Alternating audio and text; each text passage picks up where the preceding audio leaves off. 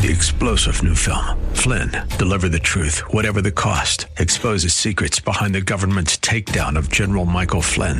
Flynn knew what the intel world had been up to. He ordered the first audit of the use of contractors. This set off alarm bells. He told the truth. He was the most dangerous person for Donald Trump to hire. They had to get rid of Flynn. Flynn, Deliver the Truth, Whatever the Cost. Available now. Watch it today. Go to Salem Now dot com. Salem Now dot com.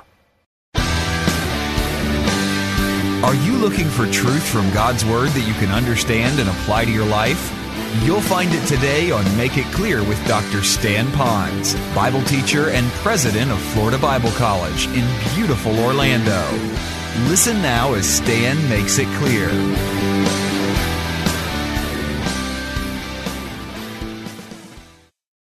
And I like the sola scriptura, which means it's only in Scripture. There was no other books beyond Scripture, so our sufficiency is found in God's Word.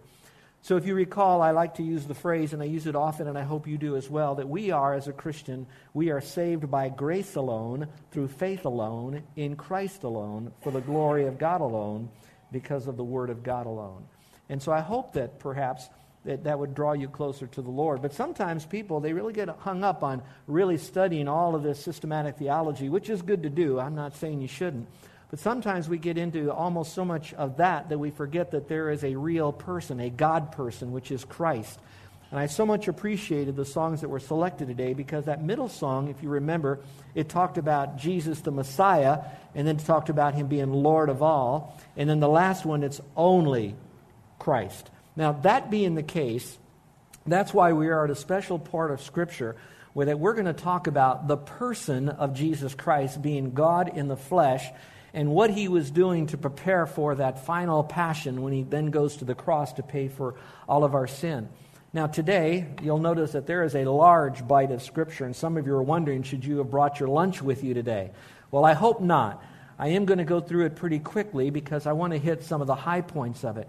And we're calling it Jesus Stands Trial, of course, but I want you to know it's more than just the historical nature of Him standing trial and what He did. I want you to know that there is a big contrast in here. You're going to see who Christ is, of course, and what He did, but you're also going to see other people that are involved in this. And as we go through this event, you're going to see how righteous Christ is, and the more that we are looking at what Christ did and who He is, we saw how wrong man was. But as you even go through this, as you study this material, you might be looking at it as a historical document. You also need to know that behind all of this is what we might call the war of the ages between God and Christ. We call that that particular war. Now, we know who wins it. We know who's in control, and we know who permits and prescribes. It's the Lord. But we see that even coming out at this particular time. And so as you look at this, as we go through this material, I don't want you to look at it as just a bunch of historical data. Most of you have read through all of this before. I'd like you to see more than just historical data, but I want you to see two things for you and me today. Number one, and that is this, that God loves you and that this is a part of His plan of demonstrating His love. And let me give you parentheses on that. When we talk about Jesus Christ giving His life, we immediately go to His death and resurrection, which is the real final part of that that gives us eternal life. I get that and you get that, and that's the hallmark of our faith. It, at the same time, we need to know that His whole life was being given to us. And if you want to take Him all the way back to when Jesus was born, He actually gave up the last room that was in Bethlehem. He gave every little sleeping arrangement up to others. And He Himself, when He was born, He was born in a stable and then laid in a manger as the very last place that He could be so others could have a bit of comfort, except perhaps His mom and dad at that time. So His whole life was being given, and you're going to see that in an event and how He did something for Peter when Peter stepped out of line toward the end there. Again, He's giving His life for you and me. So number one, it's that love. The second is, is although we're focusing on Christ, I want you to also know that He did this for you, that He cares for your life, that He is involved in your life. He is engaged in who you are. I hope you know by now that you were in the mind of God before you were ever born and placed in your mother's womb and then born, and that there is a purpose for your life, and part of that purpose was for you to come today or perhaps in the past where you would hear the message of salvation and you came to faith in Christ, and now you have a, an eternal purpose. And again, you're going to see how even that was wrapped around His purpose in what he did for us as he was going to the cross. And there's some wonderful information in here to show you his love and that he does care for you and me. So if you have your Bibles, let's begin going through John chapter eighteen. I'm going to give you a little bit of background, and then we're going to go through John eighteen, and hopefully all of the verses today in the time that I have. Now, if you're here today without a Bible, I'd like you to know that there are Bibles in the racks of the chairs in front of you, and if you have one, I'm going to be using the New American Standard Bible, and that'll be on page eighty-seven in the New Testament, and we're just going to stay in one place today. So if you will, just go to John eighteen, Matthew, Mark, Luke, John. Now, when I go through John eighteen today, there's a lot of information about him, particularly as he is apprehended, so to speak, and as he goes through the trial. And then in the future weeks ahead, we're going to talk about his death and his burial, his resurrection, et cetera. But as we go through that kind of material, I hope that as you learn this material, you're going to see that even with John and what he writes, he is not giving you the complete story of what went on during his trials. Now, some of you might go, well, not really, because you also have Matthew, Mark, and Luke. So you have Matthew, Mark, Luke, and John. How many of you at your house, when you turn your television on or perhaps even your stereo on, you have what is called surround sound? How many of you have a surround sound system in your home? Would you raise your hand? How many of you got? Some of you have that. That means that there are certain sound will come out of this speaker and another set of sound will come out of that speaker, but it's all part of a bigger song. And so it's all connected, but you hear different parts. Well, even though I'm going through John eighteen today, let me encourage you to go into your Bibles and look at Matthew, Mark, and Luke and read the same story. It's not that they're contradicting each other, but if you put it all together very carefully, you're going to get a beautiful surround sound symphony of what Christ was going through before he actually then was um, tortured and crucified and then died and rose again. We're going to get into that in future weeks. Now, something else about John, so you understand this. He begins in John chapter one, he says, "In the beginning was the Word, and the Word was with God." And he begins to talk about the life of Christ only through a few months of his life, not his three years of his life. And then he begins to go over the last week of his life. And then from the last week of his life, he spends a great deal of time on the last few hours of his life. In fact, that's where we are now, beginning the last few hours of the life of Christ. And so he really kind of hones in on that kind of material. And so if you understand that, that'll help you know why he spent a little bit more time speaking about certain parts of the trials and not other parts of the trial. So let's pick it up. If you recall, we've already covered his discourse to his disciples after they left the upper room. Then he had this high priestly prayer for them, and it begins in verse one. And here's what you read as he's left Jerusalem now and he's headed towards Gethsemane. And he says this in verse one. When Jesus, what it says in verse one.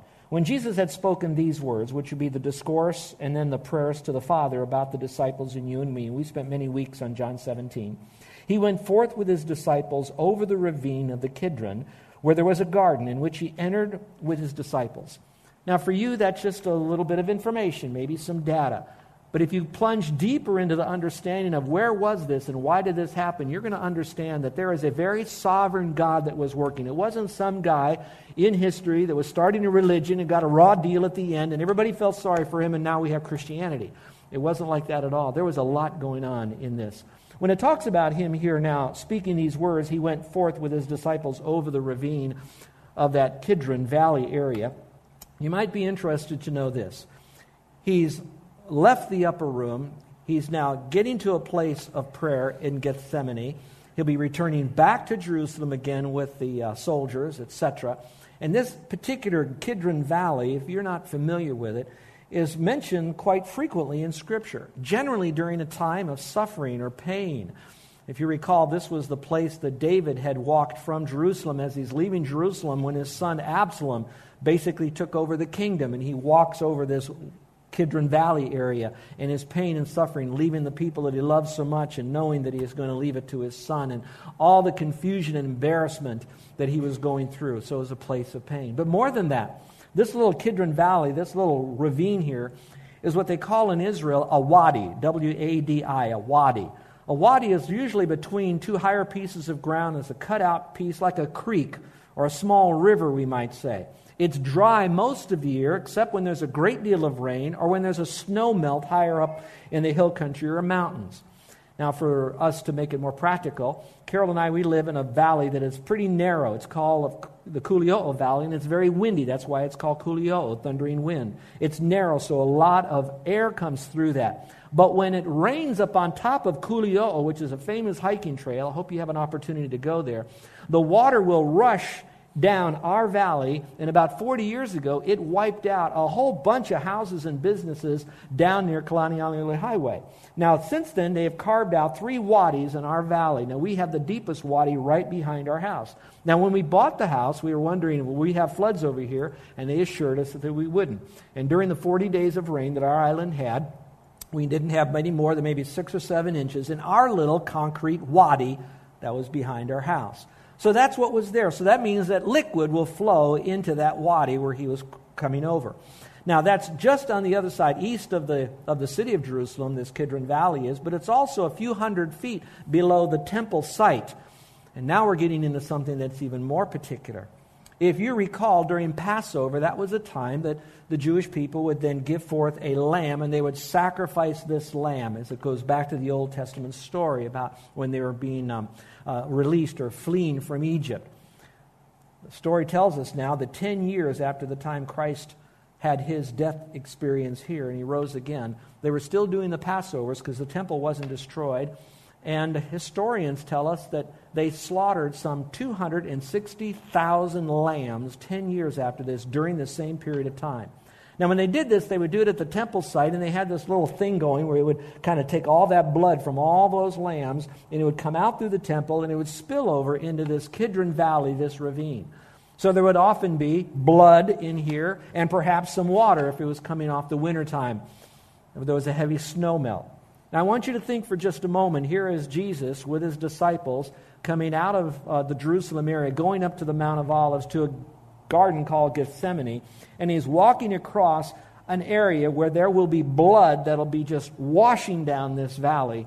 And again, if you remember our study when we were early on in John, behold the Lamb of God that was going to be slain for the sins of the world, and here he is going to his own slaughter.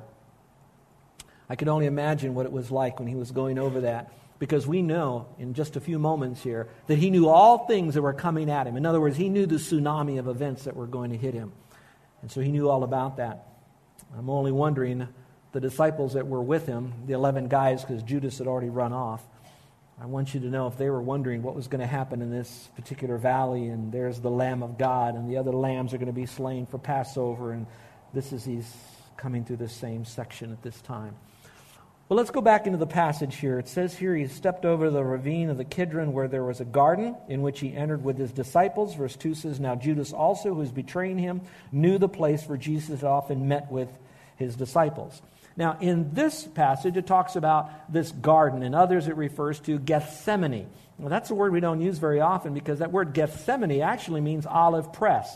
Now, you hear a lot about him going up to the Mount of Olives, and he gave a wonderful message there, and you could read that, especially in other discourses. But the point still being, it means an olive press. It was a place where that there was the pressure placed upon the olives to bring that olive oil that would come out. Interesting enough that Jesus would go to a particular garden. That garden was called, that particular garden, Gethsemane. Now, those that have done some study on this, you're going to find that inside Jerusalem, you wouldn't find a lot of gardens. For one reason, often the Jewish people would have to take care of their gardens, and to do that, they'd have to fertilize it. And in the Jewish law and custom, they couldn't do that because they couldn't put dung on this inside Jerusalem. It's too near the temple, et cetera. They need to be pure. So it'd be done outside. And so this was outside the center part of Jerusalem. And it also would be owned generally by wealthy people because there wasn't a lot of land for this. There was a lot of rocky area out there. So wealthy people generally fell in the direction of having this kind of property. We don't know who this guy is, who owned this land, but we know this. Jesus found that place of Gethsemane, a place that he would go to often, that he would pray there. I'm wondering at times that he would go to a place that was quiet, that was secluded, a place he could center down on God. If you don't mind me, just give a little application to you and me. Do you have your own Gethsemane? Your garden. Maybe it's a garden where you have pressure in your life that you want to go and release that pressure to the Lord. Decisions that you have to make, things that you're going through, but that maybe every day you have your own little place of Gethsemane. Now, I know you can do it on the, online and internet and all that and look at the screen, but do you have a private place where that just you and the Lord have an opportunity to meet? Now, we know he did this often because Judas kind of knew where he could find Jesus when he was going to bring all those soldiers to meet him. So he knew about Gethsemane and knew that Jesus would probably be there in that particular garden. Let's go back to the passage here, if you will. When it says here, now Judas also was betraying him, I like the particular tense. He was handing him over to the enemy, so to speak. He's betraying him. So it wasn't just one little step. It was a series of events that Judas was doing, the negotiating of the price and where they were going to meet and how they were going to identify who Christ was. So it was a, a process. There was a scheme going on that Judas was doing. And Jesus already knew about that. And you're going to see how that he, uh, God upped to that and showed us how he was. Let's go back to the passage again, and it says, for Jesus often met there with his disciples, and then verse three, it says, Judas then having received the Roman cohort, which now we begin the trials. Most theologians, as they go through all the Gospels, Matthew, Mark, Luke, and John, they will say that there are primarily six trials that goes on. Now, that may not mean a lot to you, but what would be important for you to know is that out of the six trials, that these trials actually represent a civil trial and a religious trial. Now, one scholar says that it's actually one civil trial with three phases. Another one says there's one religious trial with three phases. Now, you can try to dissect it all that you'd like. I will tell you this, that John does not cover all six trials. He does cover a portion of what we might call the religious trial. He does cover a portion of the civil trial. So we do get a flavor of it. I'm throwing another trial in, maybe a little bit more rhetorically, that's not actually a part of those six trials, but one that maybe you and I can identify with, and that would be the trial of Peter, because Jesus stood trial in front of Peter, meaning what did Peter think of Jesus, and how did Peter treat Jesus? You know, what did Peter do with Jesus during this particular time? And I put that as a little bit of a trial because I wonder if you and I put Jesus on trial almost every day by our thoughts and our words and our action that we ask him or demand out of him to perform or to show himself or to defend himself in some way.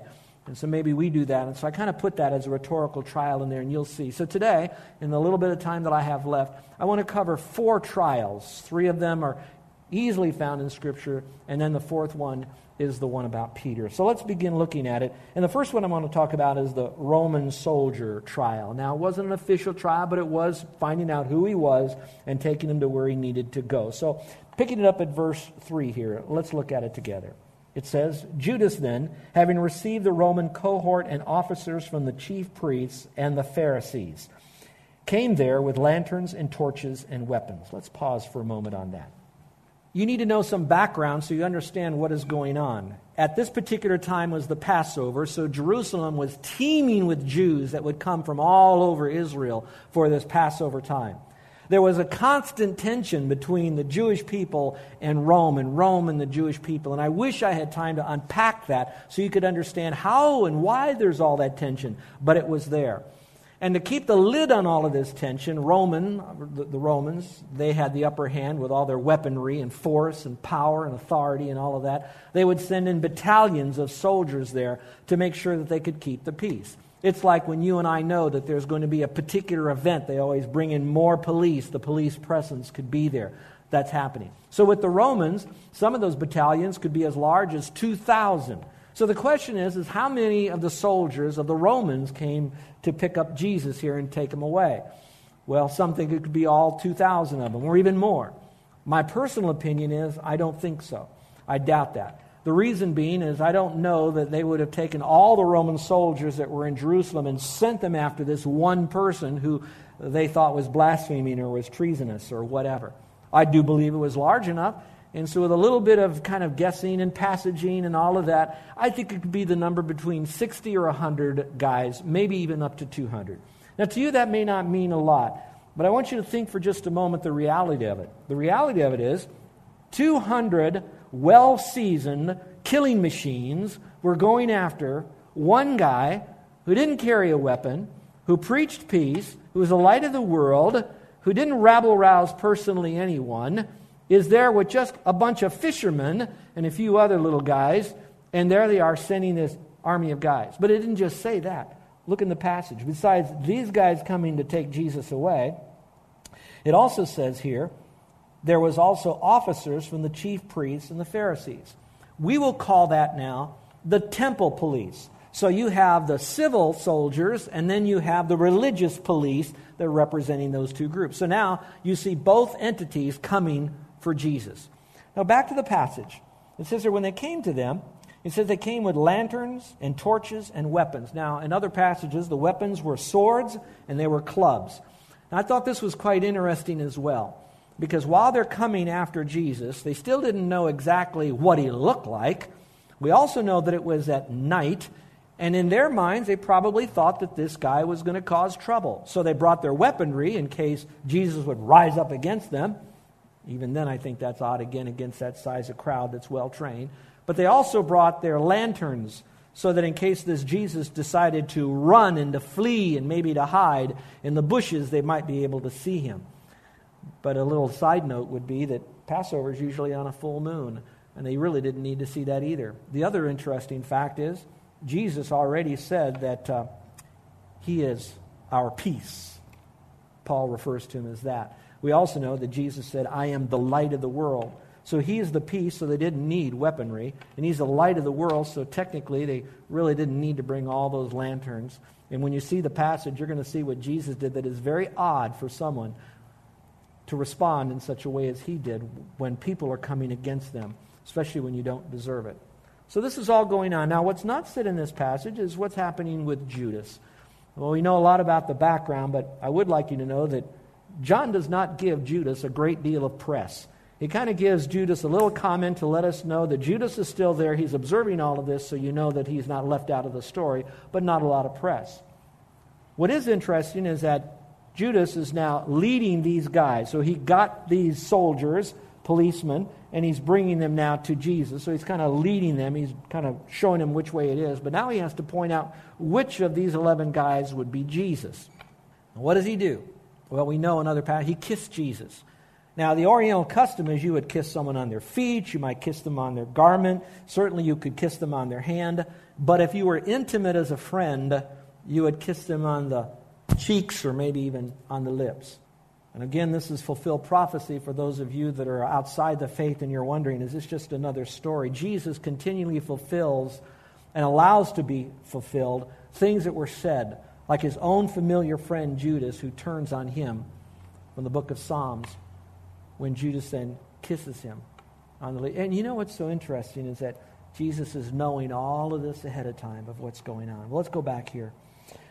So it says here that these guys came up, the behind the scene, Judas is kissing him. Verse four says, so Jesus, knowing all the things that were coming upon him, and then it talks about what he does. If you do not have that phrase underlined in your Bible, may I suggest that you do that? This again is showing to you and to me the omniscience of God. This is showing to you and to me that he knows all things, the end from the beginning. In fact, we know in Scripture that he knew man would fall before man would fall, and he had the plan of salvation already in place, and it began to be in motion from the time man fell all the way to this very moment right here. He knew all things ahead of time. Well, we've been giving you a lot of history about who Jesus is, and I hope you could really respect that he's not just a man or a beginner of some religion, but that he is God himself. But I want you to know this, he also knows all the beginnings of your life and all the endings of your life. He knows everything about your life. He knows what's going to happen this afternoon. He knows what's going to be on your job tomorrow. He knows what's going to happen a year from now. He knows all things about you, and he loves you, and every detail of your life is a part of his life that he cares for for you. And so you are never alone, and God's plan for you is huge, and you are important. We'll go back to this passage again. We're still in this Roman soldier trial, so to speak. So it talks about him knowing all these things ahead of time and how important that is to him. And then it says, and he went forth and said to them, who do you seek? I like that phrase, he went forth. Generally, when someone is coming at you, you're going to kind of step back. He didn't do that. He stepped forward into this. Again, that goes back to what I said at the beginning of the message, and that is that he gave his life. He stood in front of the other guys that were with him. He went to the action. I like to think that the Lord also goes before you and me when we have to face action in our life. But let's go back here a little bit to the passage. So he went forth to them, and he begins to speak with them. And he says, whom do you seek? And they answered him, Jesus the Nazarene. He said to them, I am he. Now, I don't know what translation of the Bible that you have, but the one I have, it has the word he in italics.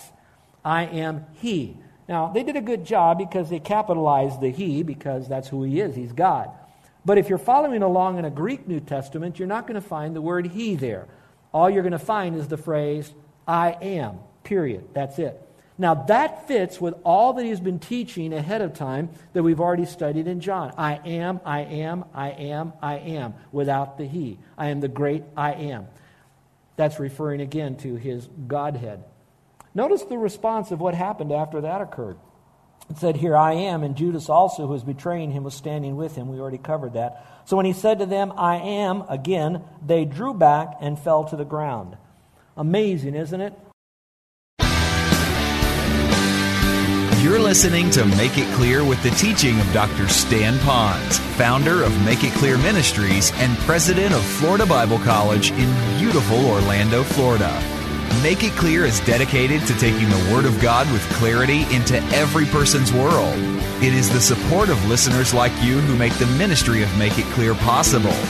You can provide your tax-deductible gift to Make It Clear online by going to make it clear dot org. Or you can mail your gift to Make It Clear, P O. Box six oh seven nine oh one, Orlando, Florida, three two eight six zero. Thank you for helping us Make It Clear. If you would like to have Doctor Pons speak at your church or event, please send us an email at tell me more at make it clear dot org. Thank you, and remember to Make It Clear.